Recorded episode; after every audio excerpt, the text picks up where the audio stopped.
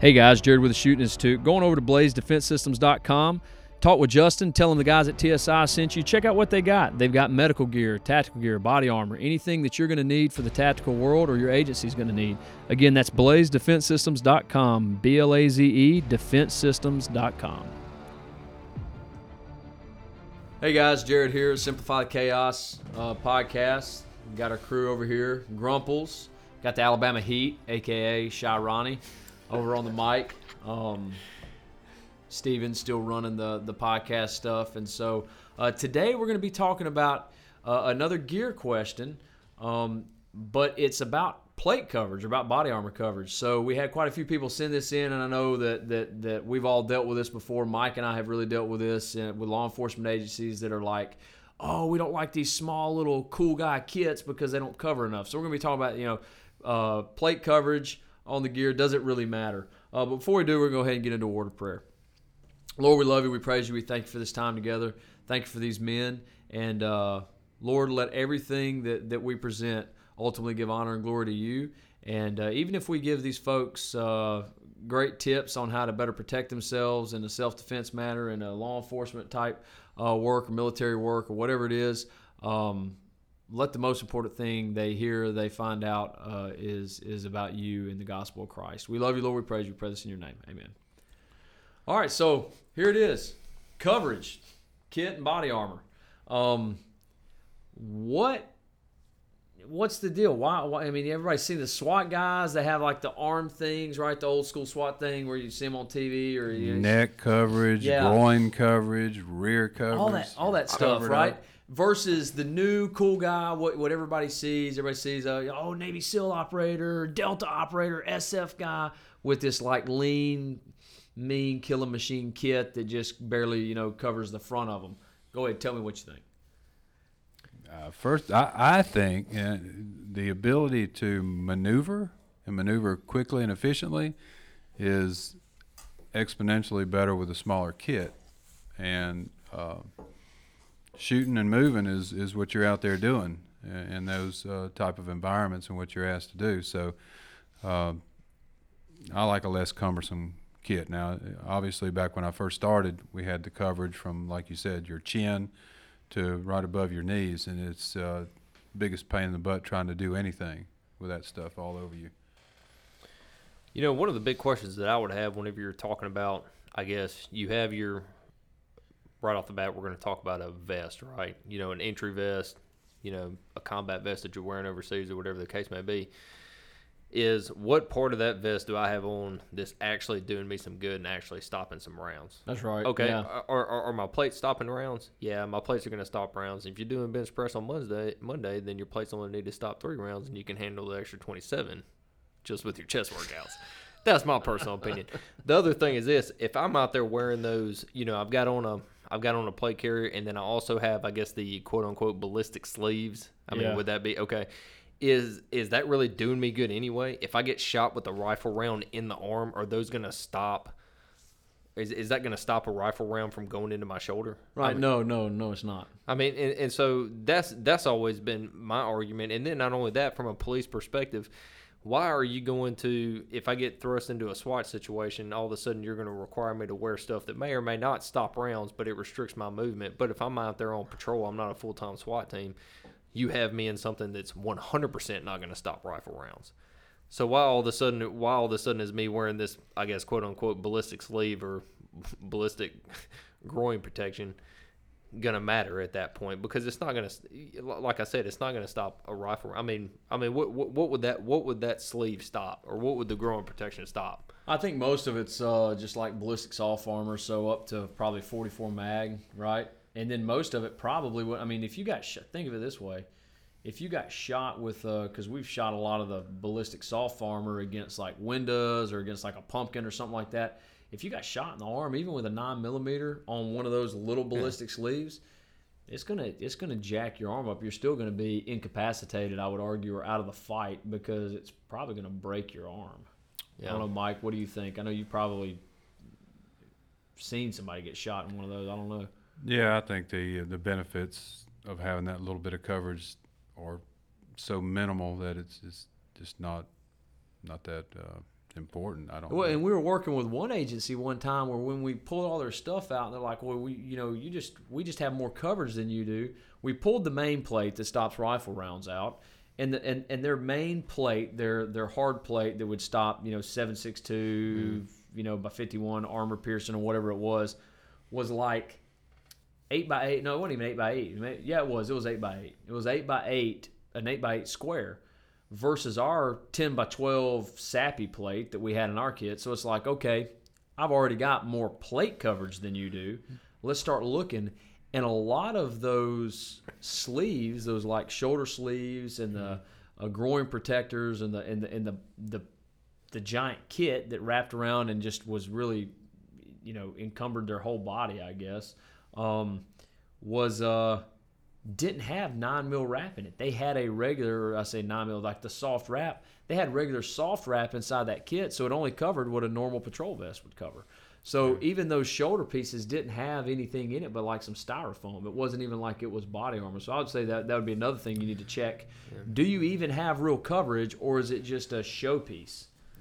Um, because it seems like more often than not we see that okay, yeah, you've got more cloth than I have, but you definitely don't have more uh, bullet stopping capability than I have. yeah, is it just there to make you feel better?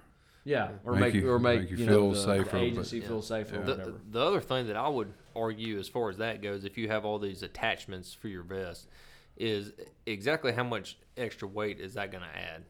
And it might be minimal at the beginning, but if you're five or six hours into a situation at that point, and then not only that, like we've talked about in previous podcasts, which is the importance of physical fitness. If you haven't conditioned up to that point, and this little bit of weight, I mean, it might only be a couple of pounds, but at the same time, six hours into it, three pounds is now 20 pounds. And so, and it's hindering your ability, and all of a sudden I have to make an emergency entry, and I have to do some type of precision shot during an emergency entry. What has that extra weight?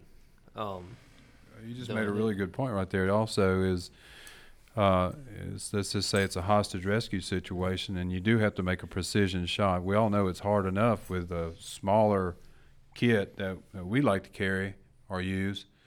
You start adding all that stuff to your arms and, and all the other, you know, it gets in the way. How are you able to get in the proper, you know, shooting techniques that we teach or you know is taught uh, to make that shot? And Yeah. I, I think that's an important part too, especially with the uh, curriculum that TSI teaches.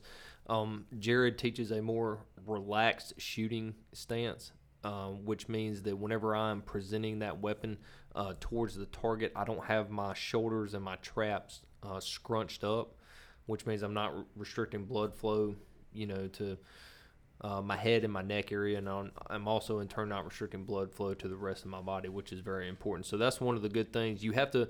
The other thing is, is whatever. Sometimes you can't help it though. I mean, you've seen this. Some of the some of the tactical courses that we've done, guys show up and you're like, oh my, like they gave you that. Like this isn't a. This isn't like a like your real stuff's in the car, right? You just don't want to get that stuff dirty, right? Like I'm pretty sure this has a this has a seven six two round in it from Vietnam. Like you know what you know we what had one guy this? show up had a in the inside of his helmet said for novelty use only. Yeah, right? no, that is correct. This guy, yeah. his agency gave him a helmet to wear, Hmm. and it said for novelty use only. So I guess he got the helmet at Spencer's, or whatever. But it wasn't even a real ballistic helmet. I Hmm. mean, so you know, you need to look at your gear, right? Look at your stuff, and, and ask yourself, it, I'm making entry with this stuff. Is this really gonna? Is this really gonna help me? Because if it's not, you need to get rid of it. Yeah. One one of the other things that I would like to say too, whenever you start talking about attachments, like it seems to be contradictory because people are like, "Well, I got to have my arm sleeves." Okay, cool. Well, you're not wearing side plates.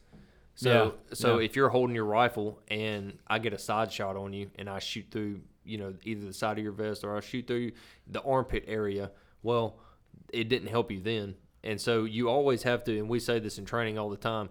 There is there is not going to be like a perfect answer for every situation. You are going to have to give something up to get something, and it's all about what you're comfortable with giving up. Right. Am I comfortable with giving up maybe minimal, you know, sh- shoulder protection, um, in order to get some mobility? In my opinion, yes. Now, whenever we, whenever Well, for law enforcement, you're more than likely going to go hands on anyway. Hmm. You know, more, more often than not, you're going to go hands on as opposed to getting into a you know battle royale gunfight Mm-hmm. with you know P, you know PKM sniper rifles, machine guns, And- sort of thing. We're here to talk to you about Blaze Defense. This podcast is brought to you by Blaze Defense, but more importantly, the awesome things that Blaze does. What do they do, Rebels? They do a lot of good stuff. So since Mr. Personality over here wants to tell you so much about him, I'm just going to emphasize a little bit more what Blaze does. Now, these guys at Blaze, they uh, they do a great job. They build gear, custom gear for agencies, for units. They've been doing it for the last 10 years. But they they're not only stuck in the in, in the gear and tactical world. That's something they actually morphed into. Uh, they al- also offer fire suppression systems for law enforcement, military personnel uh, to be able to fight fire with before uh, firefighters can get there and help them out. So go over to blazedefensesystems.com, B L A Z E, defensesystems.com. And I mean, you can pull from your, uh, you know, your experiences, your experience well overseas. I mean, were there?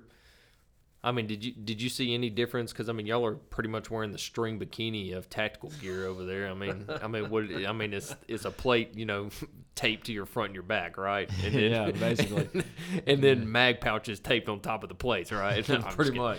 But anyway, it's it's minimal fabric, it's minimal, you know, things or. Uh, Well, the biggest know, thing is because we're have to work doing, you know, if you're doing long, especially Afghanistan or yeah, heck, even Iraq, you know, where uh, guys doing patrols, longer patrols, doesn't mean you wouldn't have coverage, but you know, dudes walking. I know I, I never experienced this. I remember a lot of the senior guys who had a lot of combat experience early on in Iraq talking about, hey, we get stuff off of our hips. They go in looking like, you know, tactical Timmy, and then uh, years of war, you've seen how everything trims down to where Maybe the only thing a guy's got on his hips, maybe a pistol. You saw some guys putting them up on their kits, Mm-hmm. um, and then slimming their kits down where they didn't have 15 mags sticking out where they look like the Yeah. Punisher, um, but you know really just three mags. cool guy, by the way. Um, yeah, so I mean, it's uh, just learning, learning all that stuff over time because long patrols or being on a target a long time, the more stuff you had on your hips,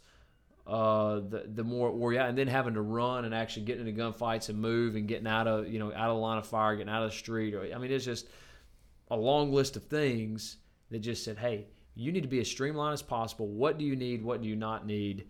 And that's what you had. You know, we, I mean, we still go out and we see guys, you know, local law enforcement guys that are carrying, you know, they, they require a, compass and a KA-BAR. And it's like, all right, two things. What are you going to do with a KA-BAR? You know what a KA-BAR was, was made for? It's, it's a fixed blade knife. Uh, it's made for fighting and cutting demo because you're not supposed to cut demo, at least, you know, un, under military, you know, regulations, cut, cut demolition with a, with a folder.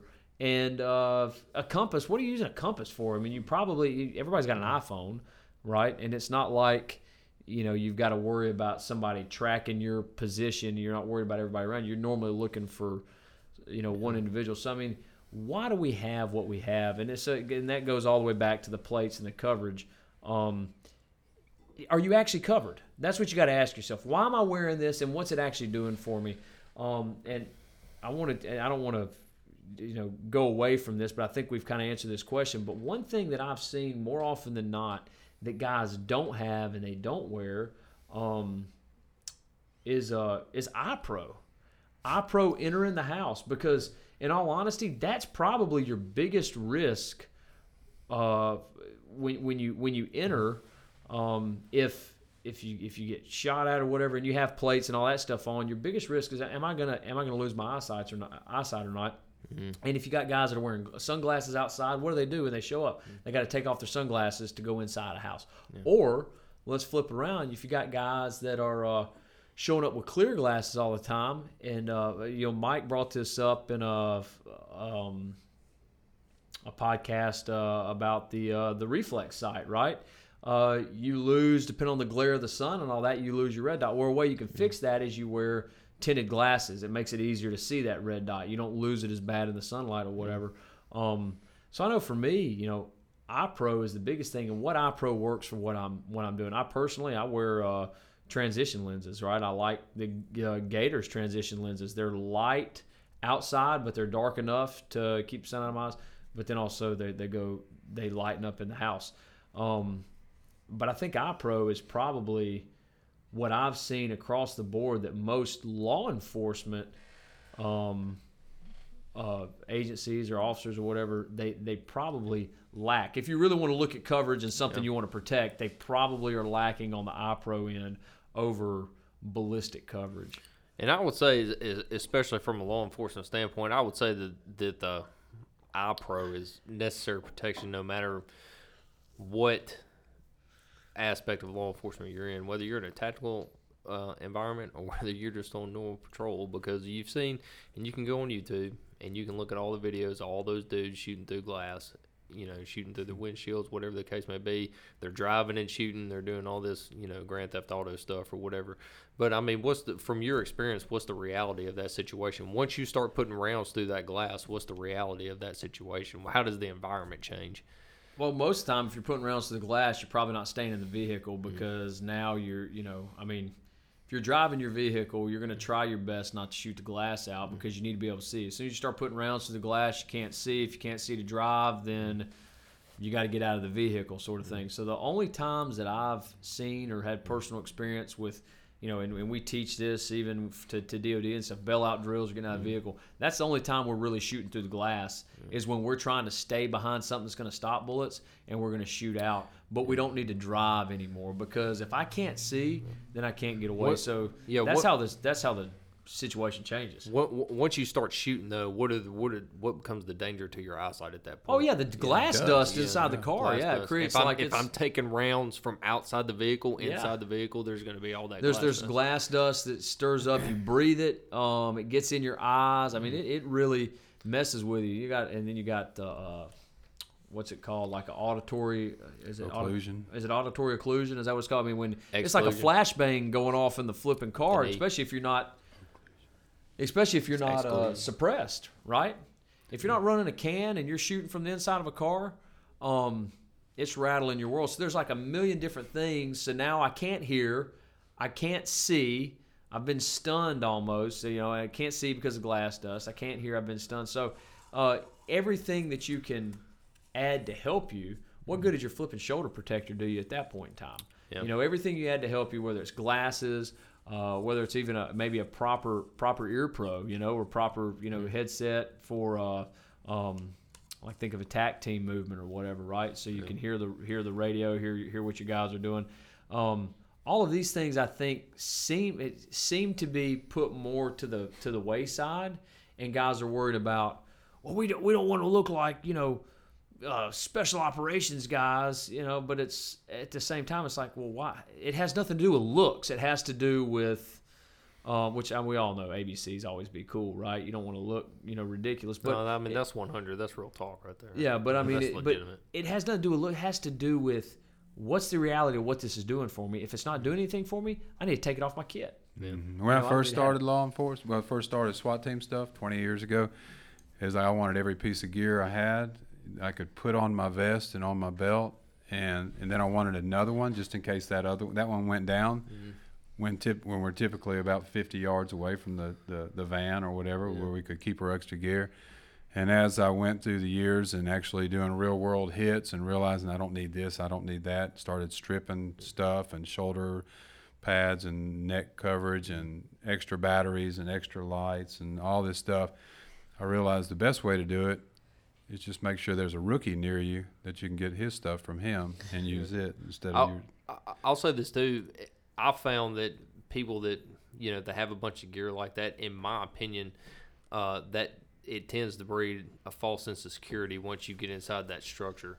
Um, instead of you know giving you the realization that I need to have some type of um, you know tactical flow to this movement, and that in in my opinion, that's your ultimate protection once you get inside of a structure. Is I have a tactical flow that is consistent and is fast enough to overtake those guys before they can give the drop on me.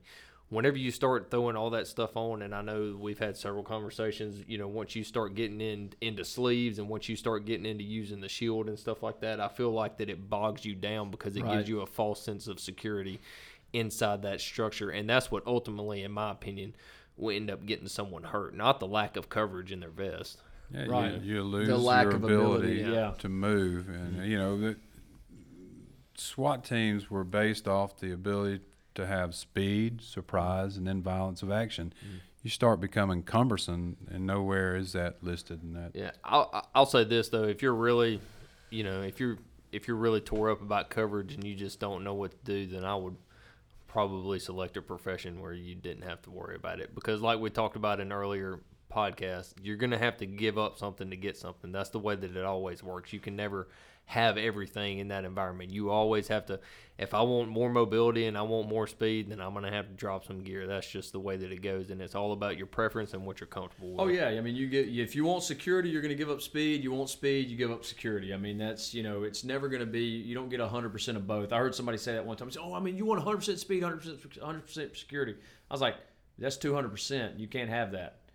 You've got it's it's 50-50, 60-40, 70-30 when you give up so you give up one thing you gain something Yeah. else. You gain something else you give up one thing. So that's exactly right. And that's uh and this might segue well into our uh in our next podcast. We've already had the questions go out and that's going to be about uh tactics. Do they do they matter? Okay so it's going to be a training question. Tactics do they matter? We've already started talking about that. Flow and everything. Can we make up for a lack of tactics with gear and equipment um or do, do what we do uh, do, do our tactics, you know, or is it kind of irrelevant, you know, no matter what gear of equipment equipment we have? So we're gonna talk about that in the next podcast. We thank y'all for listening and subscribing.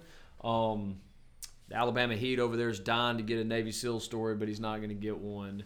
Uh, maybe in the next podcast. We're just gonna play what's in Mike Rebel's individual first aid kit. yeah, we could play that. What is it? Quickly. I would say I'm gonna draw one thing out of here. Uh, first item is a Ziploc bag full of dust in case Mike needs a blood transfusion. Absolutely. Uh, wet, blood type dust. wet leaves and dirt. That's all you need. All right, guys. Thank y'all for listening and subscribe, and uh, we'll see you next time. Yep. Hey, guys. Jared with the Shooting Institute. Going over to blazedefensesystems.com. Talk with Justin. Tell him the guys at TSI sent you. Check out what they got. They've got medical gear, tactical gear, body armor, anything that you're going to need for the tactical world or your agency's going to need. Again, that's blazedefensesystems.com. B L A Z E, defensesystems.com.